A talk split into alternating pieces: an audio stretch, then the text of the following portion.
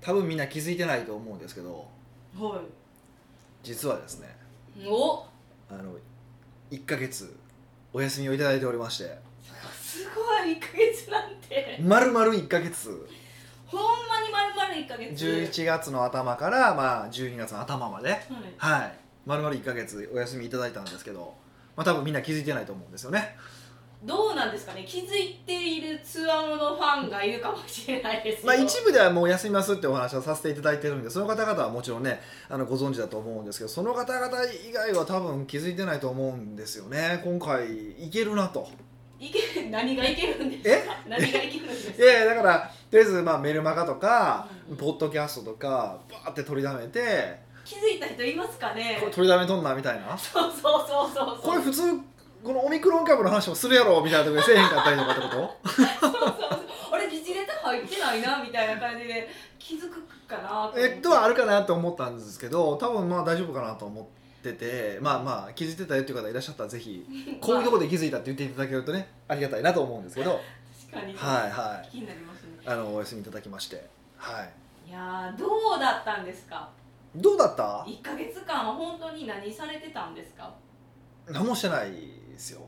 何もしてないことはないでしょ 1ヶ月時間まあまあ旅行まあ結局もともとイタリアに行こうと思ってたんですけどもあそうですよねそうそうでほんまに直前までイタリア行く気満々だったんですけどまあね準備もし始めてた そうそうそうそうその直前の直前にですね、えー、 友友人がですねフランスに行きましてはいでフランスで PCR 検査を受けて旅行中にねあのまあ陽性陽性になりまして まさ かのそうそうそうそうそれであの一人泊まってるところで自主隔離しして帰れなくなったっていうのがあってえその方も2週間あの自主隔離ですか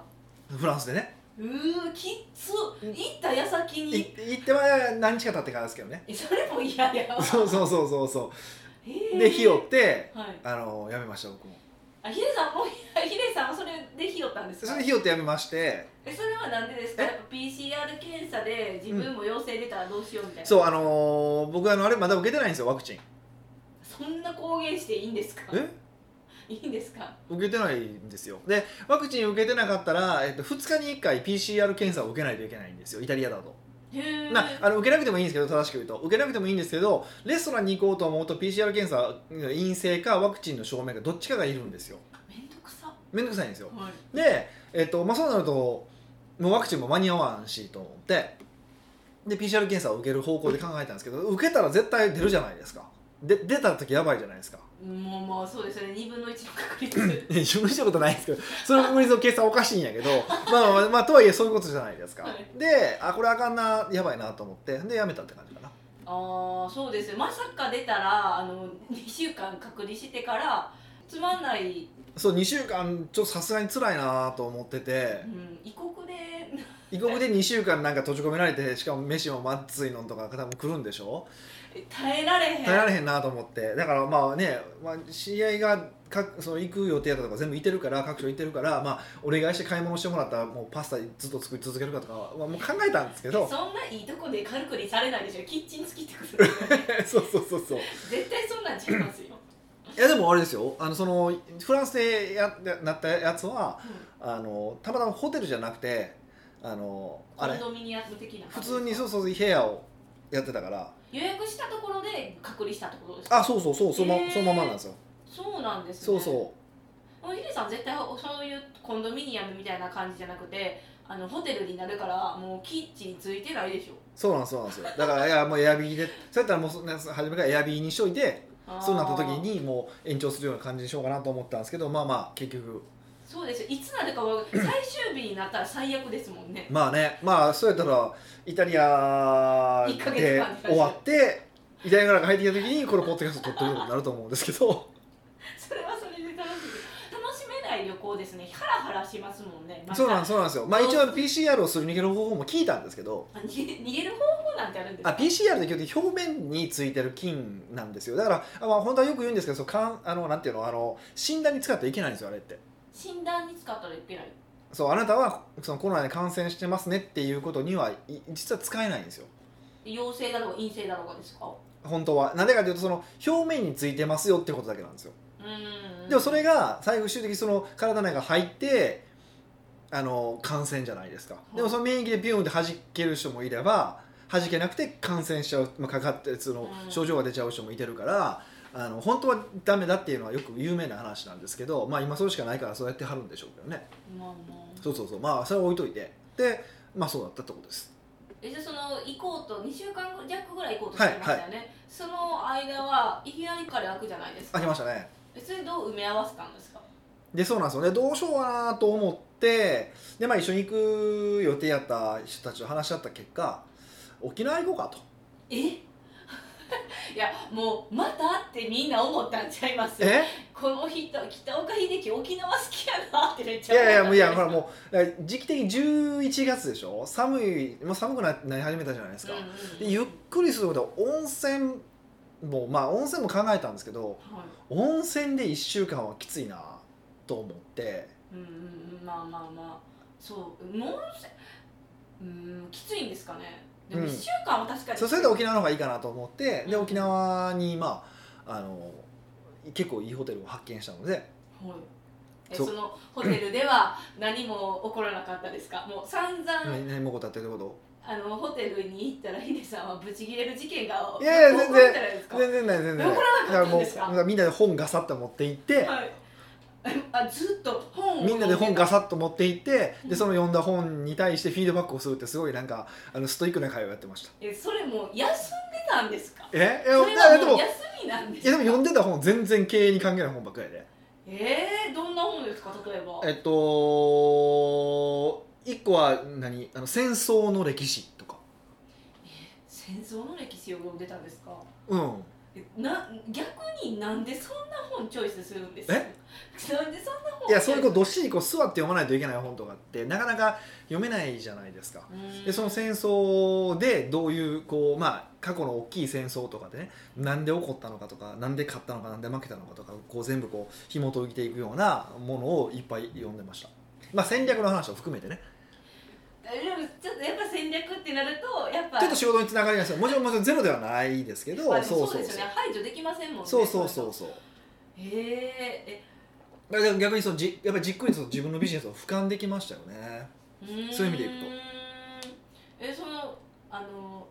フィードバックとかみんなでややってたんででもみんな読む本違うんです全然バラバラの本でこういう話こういう本を読んでこういう内容で、えっと、こんなことを学びでありましたみたいな話とかあお互い読んだ人がプレそうゼンすそるうんででおす互いどうやってこうやってあってバーってこうまたディスカッションしてみたいなすっごい知的なえそうですね1週間を、ええ、過ごさせていただきましたよえ私なんか仕事よりそっちの方が苦痛むっちゃ楽しかったよいやむーっちゃくちゃ俺もう人生あのままずっとあれやってたぐらいのマ そうなんですえじゃあ学者になればいいんじゃないジですでか、ええそれは嫌や ねんそれは全然嫌やねんけどうんいろんなジャンルでそれをやってたってことですかそうそうそうそうそうそうーんそうえ逆にねそういうイタリアのメン行こうとしてたメンバう、ーうんに、え沖縄行ってからそういう会しようっていや誰かが提案したんですよねそうそういやだだ何するって話になってあみんなで考えてあそれいいねってなったんで何すすかるって話になって俺で読んでない本いっぱいあるからみんなで読み読み越せへんねあなないのって話あるあるって言ったからじゃあこういう感じでしてみるみたいな感じでえしてみるって言った時みんなノリノリでえいいやんっあてなっ割てとなんかいいよいいよってなってで間にあいまいまいとこう遊びに行ったりとか絶対あれしましたかああれしましたでしょえっ、とハマってるウェイクサーフウェィンイクサーフィンしてないんですよ恐ろしいことになんでですか沖縄にはウェイクサーフィンがないんですよ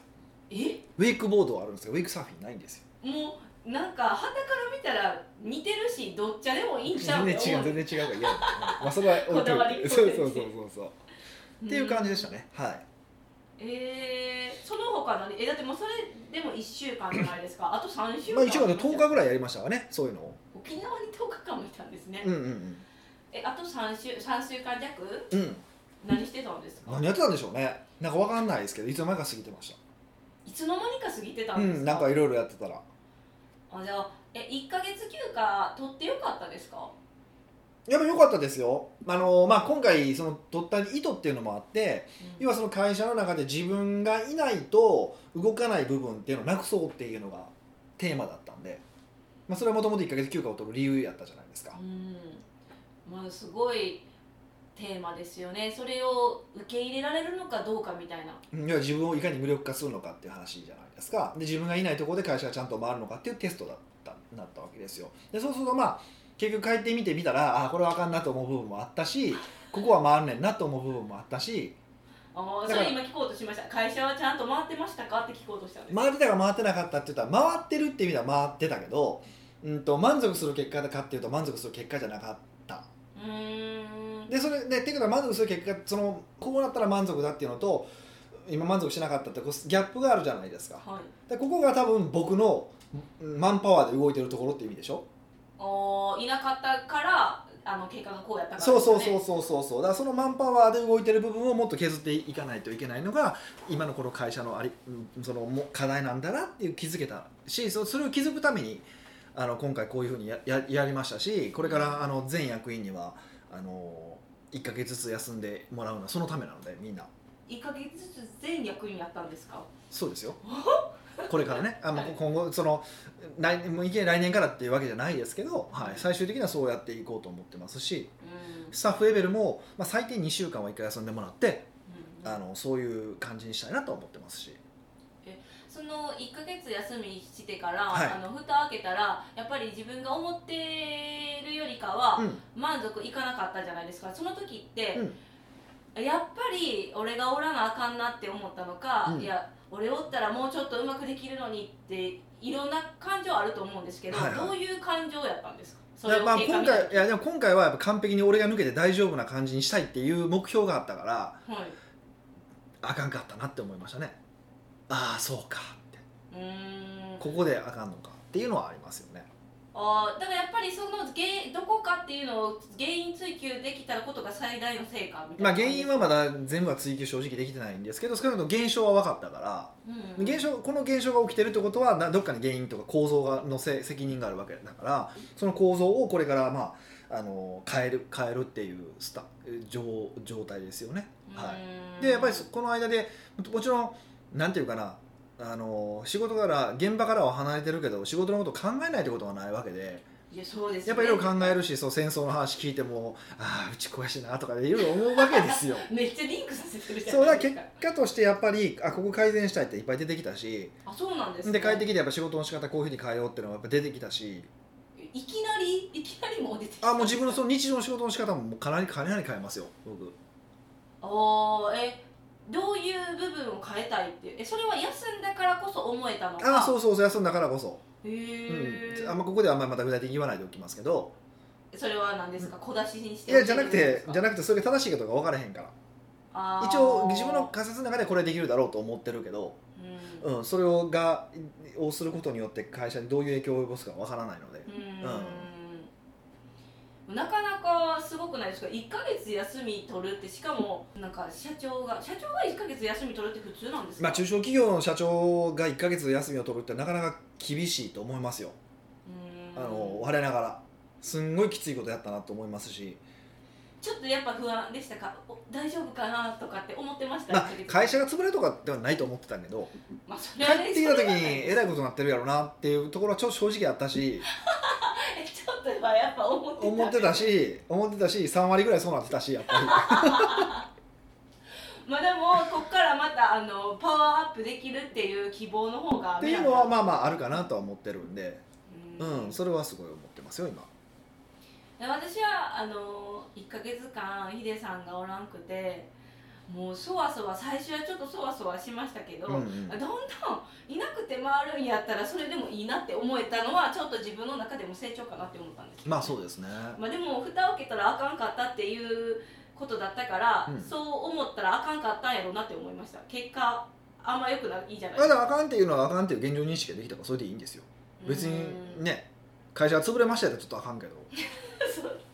れはまだまだ全然大丈夫、うんでもだから分かったからそれでいいいいかなと思ってますだからすごくなんか今までと違う会社の見え方がしたなってのを思ってますし、うんまあ、これからそれもまあ、まあ、みんなにこうね僕もなんかお話しできればなとは思ってますけどねうんそうですね、えー知りたいと思うんじゃないですかねみんな1ヶ月で休みって取り取れそうで取れないみたいな感じなんです取りたいんですかねいやいや、えほんとすごいそれを思ってて1ヶ月休み取りたいか取りえたっとくないまかあまアあンケ取ーりトしたら取りいたいか取りたくないかって話ともう一個は、なんていうかなうーんそのとうんそうやなとうんとまあ、取りたいか取りたくないかって話以前に僕はその前に取れるようにはした方がいいと思ってるんですよ取れるように選択肢としてもそうそうそうう、そうそうそうってことは一回は取っといた方がいいと思うんですけどうん、だから取りたい取りたくないの前に取れるようにすべきが僕の中ではあってあるんですけどとはいえみんなはいやいや私仕事好きだからとかって言うわけですよそうですよねででも仕事好きだからってやっぱり難しくて仕事好きだからっていうのは確かに好きなのは分かるとうんで分かるんですけどとはいえですよとはいえの話でいくとうんと酸っぱいぶどうの話と同じで、えっと、働かないといけないじ自分が社長自身が前前前線に立って働かないといけない状況だからうん私は仕事が好きなんだって言い聞かせてる部分っていうのはあるわけですよ少なからず。うん、で「いやあなた言い聞かせてますよね」って言われてしまった時に人は多分その時は本音で言ってるつもりだから「はこの人何言ってんの?」ってなるわけですよ。うんうんうんうんうんなんか敵対心無期待心になっちゃうになっちゃうこのこともあるわけなんですよ。で別にその人否定したいつもりもないしね。だから意外とその1ヶ月休みたいって今を今この現段がこれ聞いてる方でそう思ってる人っていてるのかなっていうのはちょっと正直うん思いました。うんえー、誰もが思うんだろうって勝手に思ってたんでそのなんか疑問視するのがびっくりしましたうん、僕はそういうふうに思ってるんでちょっとこれはだからぜひちょっとなんか聞いた方でどう思ってるっていうのは実は本当は休みたいんだけど休めないですなのかいや俺は私は休みたいって今のところ思ってないですよなのかどっちの感想でもいいから聞かせてもらえるとちょっと嬉しいなと思ってるんですよの、うんぜひねお会いした方でいたら教えてほしいですよね、もうもうお会いするとかもメール送っていただければありがたいなと思います みんなどっち思いましたそうそうそううそうそうアンそケうートそうフォそームう取りますアンケートほんまを取りたいぐらいなんですけど、うんうんそうなんですよねもう1ヶ月休みってなるとでも自分がいみいきなり降ってきたら何しようってちょっと思っちゃうかもしれないですまあでそうや特に今だったら旅行行きづらいしっそてうなんですよほんま逆に変なタイミングで1ヶ月取りましたねいやもうどうやったってもう無理じゃないですかまあ逆にほらすごい人数減ったんじゃないでしょはいあのコロナの人数が減ったからまあ移動がしやすかったですよね比較的あそうだったんですそうそうねなんかうん変なか変な変な顔では見られなかったですしああそうそうそうそうそうそうちょっと前なんかすごい変な顔で見られる時あったからええー、それはマスクしてなかったんじゃないいやマスクははしますけどいやいやなん でやっぱりなんで来たみたいな感じの感じのニュアンスを出してくる人もいてますから全員じゃないですよ、うん、えそんなんはなくなりましたよねやっぱりねーうん、じゃあもう1ヶ月休暇満喫したぜっていう感じでまあ、満喫、うん、そうですねだからみんな休むでも休む時にほんま1か月何するか考えた方がいいんちゃうっていうのは 本当ねあのいつの間にか1か月過ぎました僕もへえまあ来年もあるからその時はぜひ計画してもっと計画的にやりたいなと思ってますけどね、うんはい北岡秀樹の奥越えポッドキャスト奥越えポッドキャストは仕事だけじゃない人生を味わい尽くしたい社長を応援します改めまして北岡ですミカですはい今回のご質問は今回は、えっと、ニックネームドクロベイさんからのご質問ですはい初めてですかね初めてなんありがですとうございますありがとうございます絶対言いたいだけでしょそうまあこんにちはいつも有益な情報ありがとうございます、はいありがとうございます今回北岡さんのお考えをお聞きしたいのは、うん自己開示をどのようどのようにどの程度するべきかです、うんうん私はコンサルタントとして活動していますが私の頭の中のイメージではなんとなくコンサルタントイコール頭のいい人イコールテキパキ端的に話す話し方ので北岡さんひろゆきみたいなイメージがありますうんイメージですねイメージですねはい結果お客さんからは厳しそう論理的みたいなイメージだそうですほうほうほとはいえコンサルとしてはクライアントに腹を割って話してもらうことも必要でそれにはこちらからの自己開示が有効だと思うのですうがうんそれをどのようにどの程度したらよいかが分かりませんうん何度かチャレンジしたことはありますが唐突な自己開示で若干相手が引きその場の空気がよどんだ感じになってしまいましたほうほうほその後にそのことに触れることもなく自己開示損でしたうそう自己開示そう面白いなおうおうおう要するに、うん自己開示はゼロか相手が聞くくらいの100しかできなくて困っていますほうほうほ北岡さんもお客さんから見ると比較的完璧に見えるタイプだと思いますが、お客さんに人間味を見せ愛着を持ってもらえる自己開示は行っていますかその場合どのようにしているのか教えてください、これね、あのーまあ、これこんこれたまたまコンサルタントの方の例ですけど、あのー営業の人とか、ああそうですねうんあのご社長さんだってこれ聞いてる社長さんも多いから社長さん同士と喋る時とか、うーんそうですねなんかこう、うんあのなんて言うんですかそういう時引き合いがあるもう全部そうですよねいやうんいや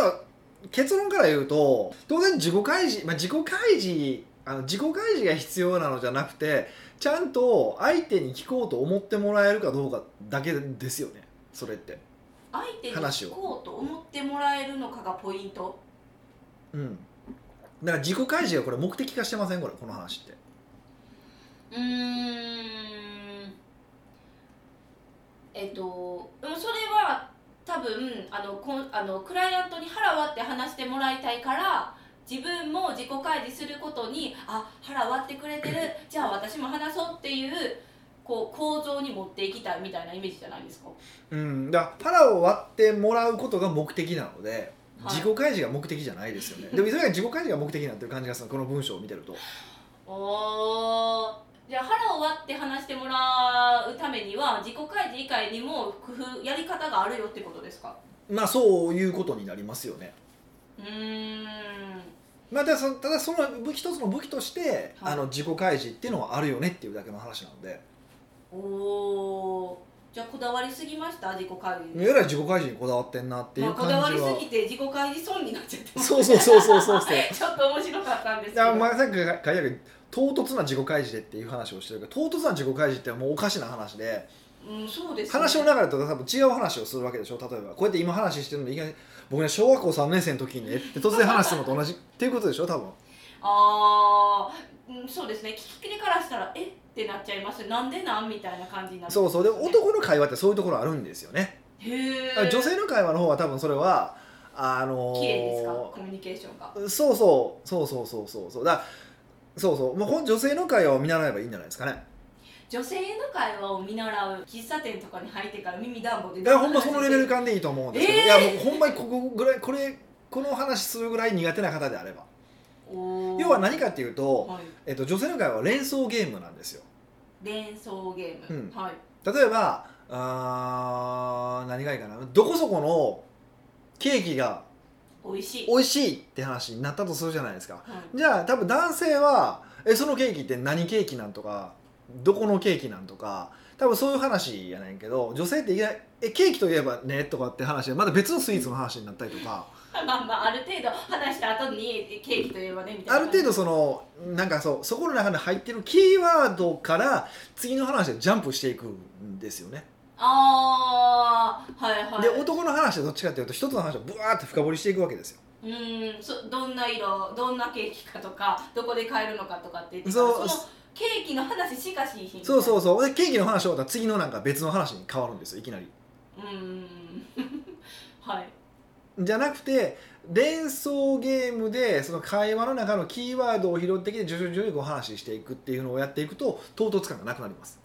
おーそうですねそれにちなんで話を展開していくからってことですそねうそううそうそうそうそうそうそうだからついでに聞いたみたいなついでに話したみたいな感じだといいんですよね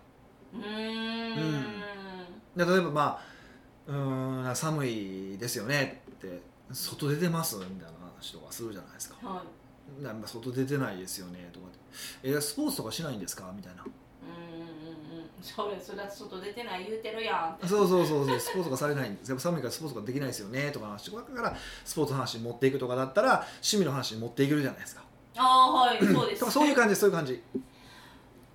これあれですねなんていうかこういうのって自然にできてる人はもう全然楽に話せますけど、はい苦手意識持ってたらすごいあのなんていうかやりにくいこう難しそうに考えちゃいがちかなって思ったんですよそうそうねですねそうだと思いますどういう訓訓練というかこれをどうやったら苦手意識なく難しくなくこうススムーズにできるんですかねもうまあ意識するしかないんですけどいやなんですけどとりあえずやるべきことはその文章を頭に思い浮かべてみると思うんですよ文章の絵面を思い浮かべてみ文る文章を思い浮かべてみればいいんですって思い浮かべるでしょはでそこに出てくるキーワードで文章とか思い浮かべるって言葉が出てくるでしい、ょはで文章からなんか派生する言葉思い浮かべるっていうことから派生する言葉い、え文章とかあったら本本本とか架空とかうーん思い出すやったら思い浮かべるやったら思い浮かべるやったら何やろう思い浮かべるの連想ですか空想とか夢とかああなんかそんなことすごいですねで出てくるじゃないですかはいその話に持っていくっていうことをこう意識しながら喋ってみるといいと思いますなるべくたくさんのの選択肢を出してみるでもちろんその時出ない時もあると思うから、えっと、終わった後にその商談とか終わった後にそれを録音しておいてこういうことができたなっていうことを書き出していくとかっていうふうにしていくと割と広がりやすくはなっていきますよねうーうんん私はね、はいなんかその人に目の前の人に興味が持てば興味を持ったら結構話って弾むんじゃないかなって思ったんですけど、うん抽象的すぎますか、え っとねすごい正しいんですよそれ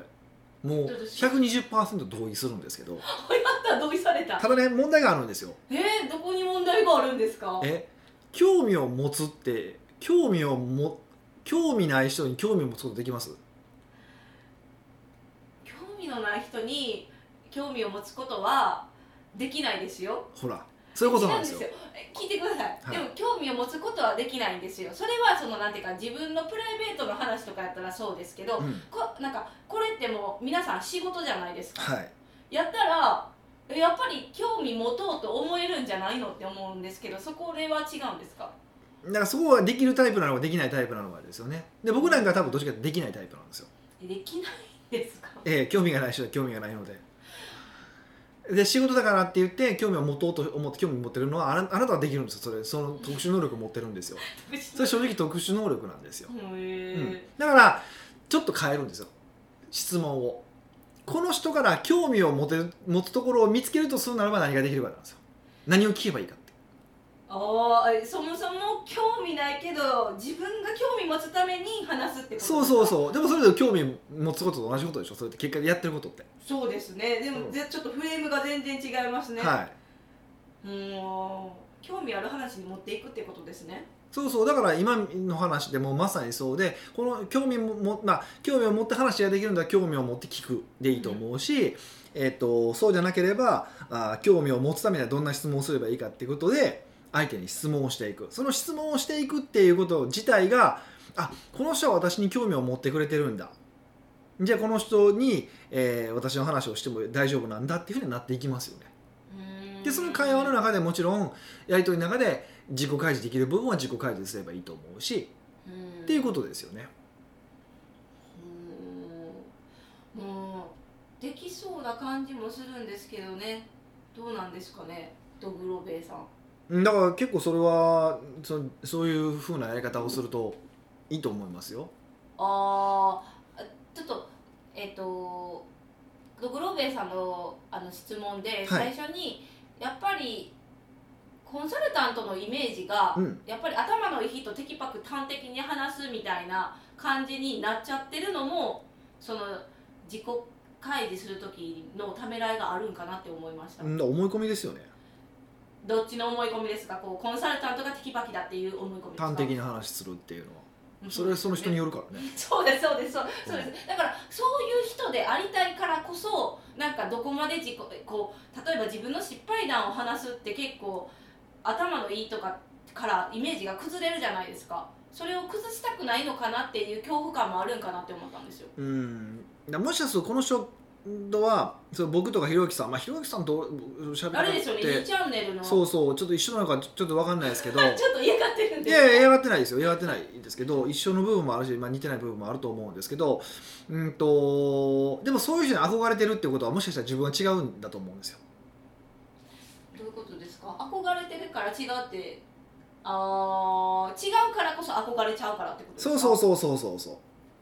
えじゃあだ、えっとありのままの自分を見せたらいいやだんから自分がどういうコミュニケーションパターンなのかは知っといた方がいいかもしれないですね、もしかするとね。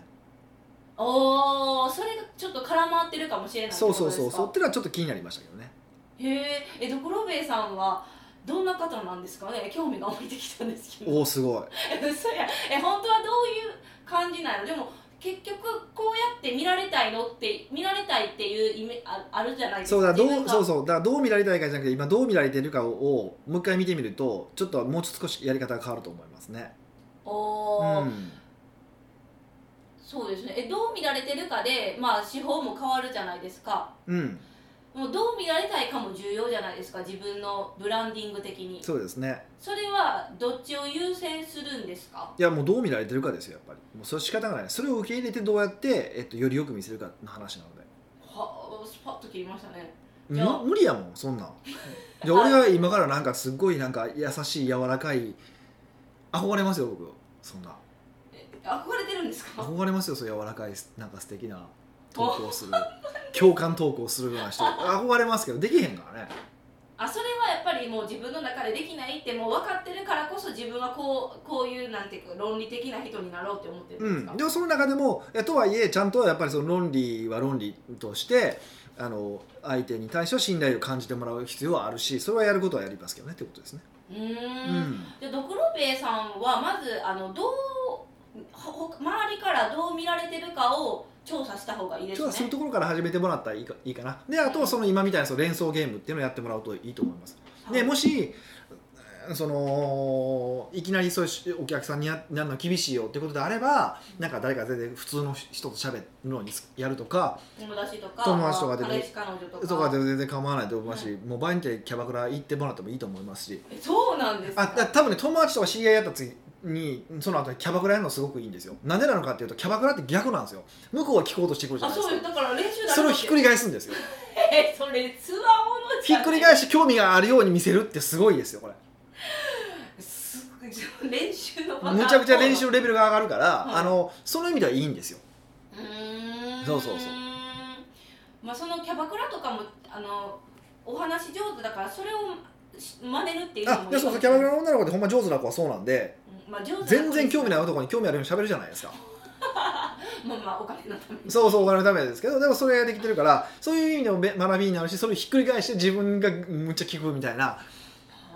あの要はそうやって会話の主導権を握っていくってことと同じことなので、はいすごくいいと思いますよ。もう、はいそういろんな話が出てくるんですけど、まあとと取っかかりやりやりやすいものからはい、やっていただければなって思いますはい、